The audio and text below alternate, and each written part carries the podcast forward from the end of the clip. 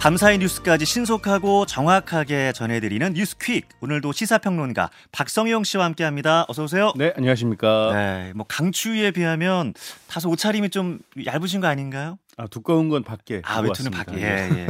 그 날씨 소식부터 좀 전하면 예. 지금 뭐 북극 한파가 일주일째 이어졌는데 오늘 낮부터는 조금 뭐 누그러진다고요? 네, 그렇습니다. 지난주 초부터 이어진 한파 벌써 일주일째입니다. 예. 조금 전에 말씀해 주신 것처럼 오늘 아침도 이 중부지방의 경우 영하 10도 안팎까지 떨어지는 강추위 계속되겠는데요. 여전히 전국 대부분 지역에는 한파 특보가 내려져 있는 상황입니다. 네. 자, 이처럼 강력한 한파가 계속되면서 어제 전력 수요가 역대 동절기 중에 최고치를 기록했고요. 예. 이 수도 계량기 동파 같은 시설물 피해도 속출했습니다.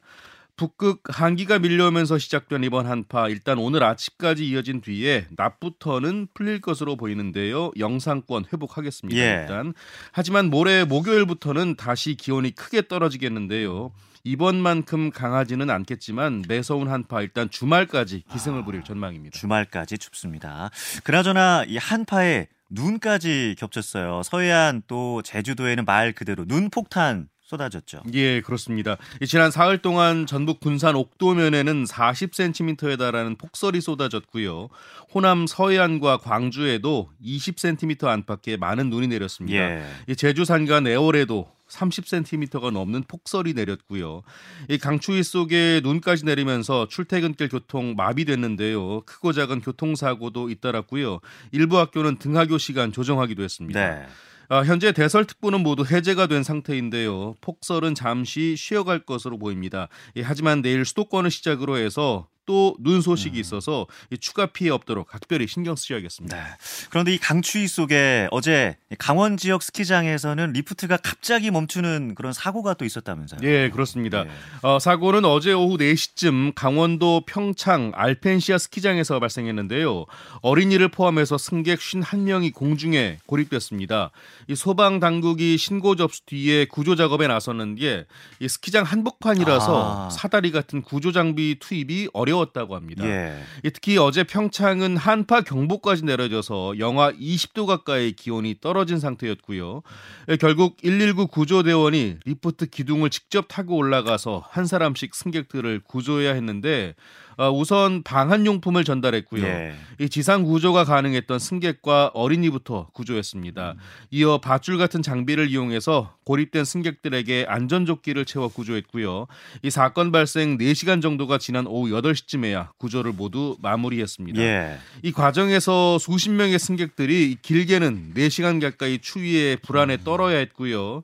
특히 구조자들 가운데 일부는 저체온증 증상을 보여서 근처 병원으로 옮겨지기도 했습니다. 음. 스키장 측 정확한 사고 원인 조사 중입니다. 사실 매년 이런 스키장 리프트 사고를 우리가 뉴스로 이렇게 보게 되잖아요. 예, 맞습니다. 예, 일단 사고 원인 잘 밝히고 다시는 이런 일이 없기를 바랍니다.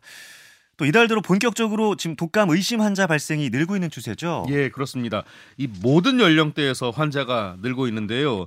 특히 13세에서 18세 연령층에서 외래 환자 1000명당 이 독감 의심 환자가 119.7명으로 가장 많았고요. 예. 이 7세에서 12세 어린이 독감 의심 환자도 외래 환자 1000명당 58.9명으로 높은 수준이었습니다.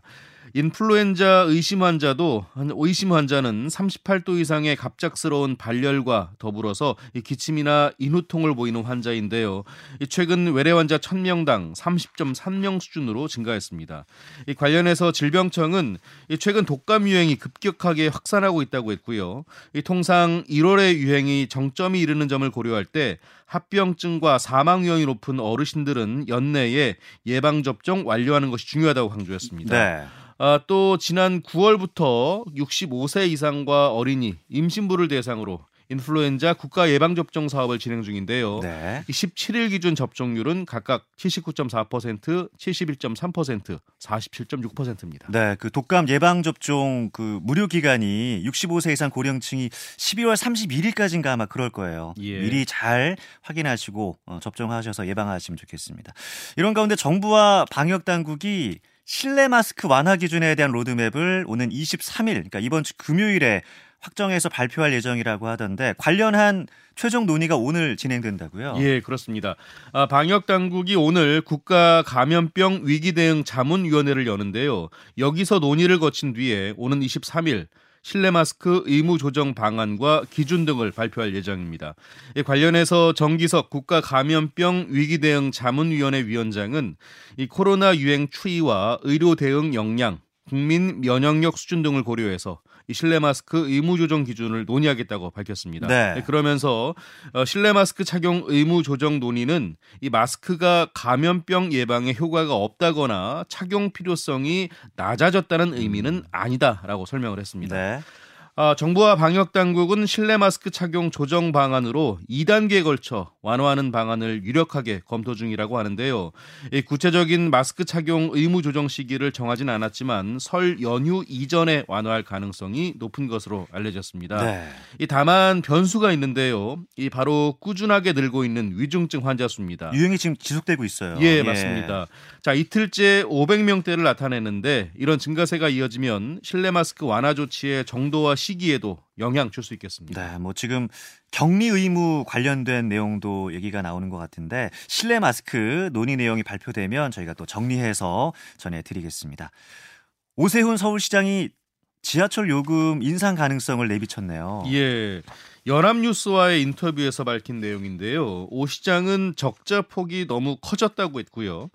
정부가 노약자 무임 수송 손실 비용을 지원해 주지 않으면 내년 지하철 요금 인상을 고려할 수밖에 없다라고 말했습니다. 네. 그러면서 서울교통공사가 연 1조 원 정도의 적자를 보는데 그 중에서 무임 수송에서 생기는 적자가 음. 상당하다고 덧붙였습니다. 네.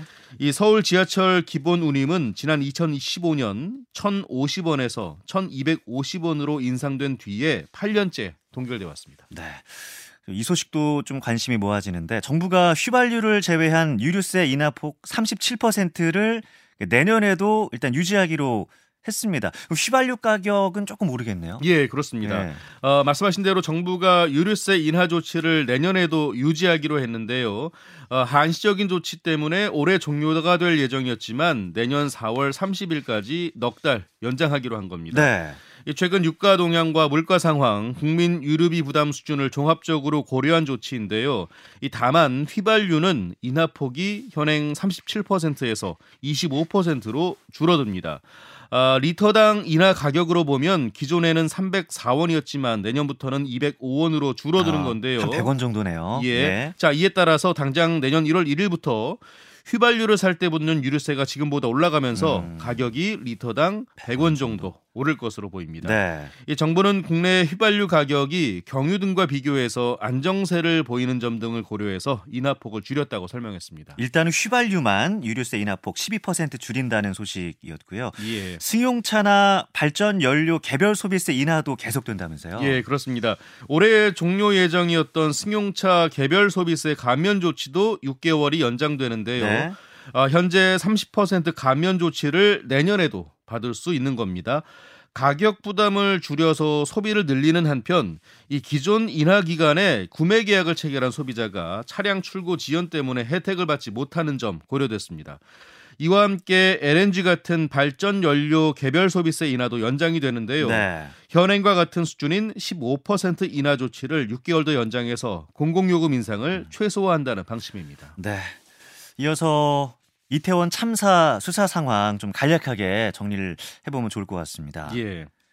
자, 특수본 관계자가 기자들과 만나는데요. CCTV 영상을 보면 소방의 첫 신고가 들어온 밤 10시 15분에 최초의 전도가 발생한 게 명확하다라고 밝혔습니다. 예. 이 다만 CCTV 영상으로는 인파의 흐름 정도만 확인할 수 있다면서 이 소방이 출동한 뒤 제대로 대응하지 않아서 사망자가 늘었다는 혐의를 입증하기 위해 여러 방면으로 보강 수사 진행하고 있다고 설명했습니다. 또 구체적인 참사 원인과 발생 과정은 나중에 설명할 기회가 있을 거라고 덧붙였습니다. 자, 이런 가운데 이태원 참사 희생자 유가족이 서울 경찰청 112 치안 종합 상황실 내부 폐쇄회로 TV 영상을 증거로 보전해 달라고 예. 법원에 신청을 했는데요. 예. 하지만 이게 받아들여지 않았습니다. 어. 유족 측은 CCTV의 존재 여부를 확인 위한 현장 조사가 필요하다는 의견을 달아서 항고할지 검토 중이라고 합니다. 이제 뭐 이태원 참사 국정조사도 시작이 됐고 현장 수사에도 좀 진전이 있기를 바랍니다. 그리고 어제 인천국제공항에서 항공기 간의 충돌 사고가 발생했네요. 예. 어제 오전 9시 50분쯤 인천공항 제1터미널 계류장에서요. 이 라오항공 항공기의 꼬리와 에어프레미아 항공기의 날개가 어. 부딪히는 접촉 사고가 발생했습니다. 예. 이 사고로 라오항공 항공기 꼬리가 일부 파손됐는데요. 어, 라오항공 항공기에는 총 118명의 승객이 타고 있었지만 다행히 인명 피해는 없었고요. 에어 프레미아 여객기 탑승객은 모두 내린 상태였다고 합니다. 네. 이번 사고는 지상 조업자의 운영 실수로 발생한 것으로 알려졌는데요. 이 견인을 받던 에어 프레미아 여객기가 탑승객을 태우고 이륙을 대기하고 있던 라오항공 여객기 꼬리 날개를 접촉하면서 발생한 것으로 일단 파악이 됐습니다. 네.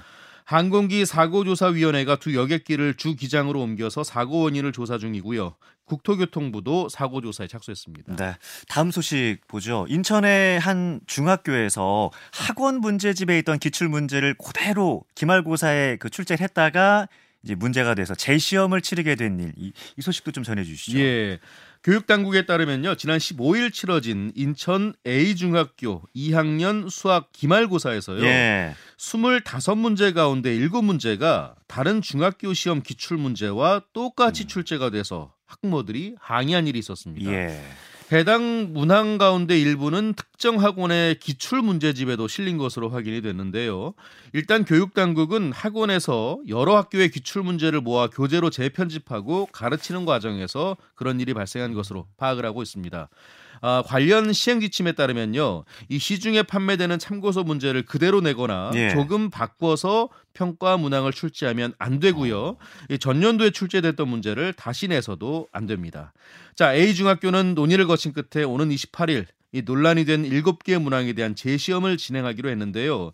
이, 하지만 일부 학부모들은 해당 문항만 다시 시험을 보는 것이 어. 형평성에 어긋난다면서 예, 예. 전부 재시험 치르는 것을 아. 요구하고 있는 것으로 전해졌습니다. 뭐 문제 출제하는 선생님들의 고충도 뭐 알겠지만 시험 두 번 보는 학생은 이게 무슨 죄인가요, 진짜? 맞습니다. 예, 예, 안타깝습니다.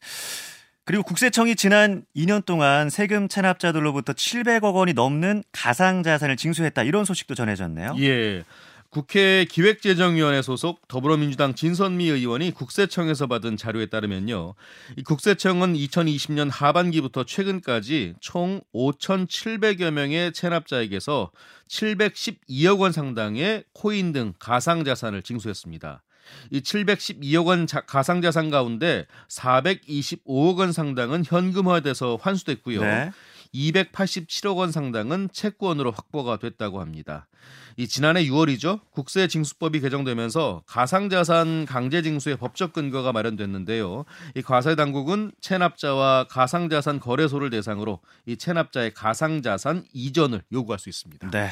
마지막 소식 좀 짧게 보겠습니다. 수도권 광역 급행철도 GTX 열차 완성품이 처음으로 공개가 됐다고요? 예, 그렇습니다. 제작 착수 14월 4개월 만에 출고가 됐는데요. 모두 8량으로 생김새는 지하철과 비슷합니다. 예. 이 출발역부터 도착역까지 정차와 승하차 시간까지 포함해서 계산한 평균 속도가 시속 100km 음, 정도인데요. 네. 이 같은 기준으로 계산한 지하철 시속 33km보다 오. 3배 이상 빠른 주행이 가능한 겁니다. 예. 이번에 출고된 열차 모두 20대 20대인데 GTX A 노선에 배치될 예정인데요. 예. 이 정부는 2024년 순차 개통을 시작으로 2028년 전 구간을 개통한다는 계획입니다. 네, 오늘 여기까지 일부 듣겠습니다. 박성용 시사평론가 고맙습니다. 고맙습니다.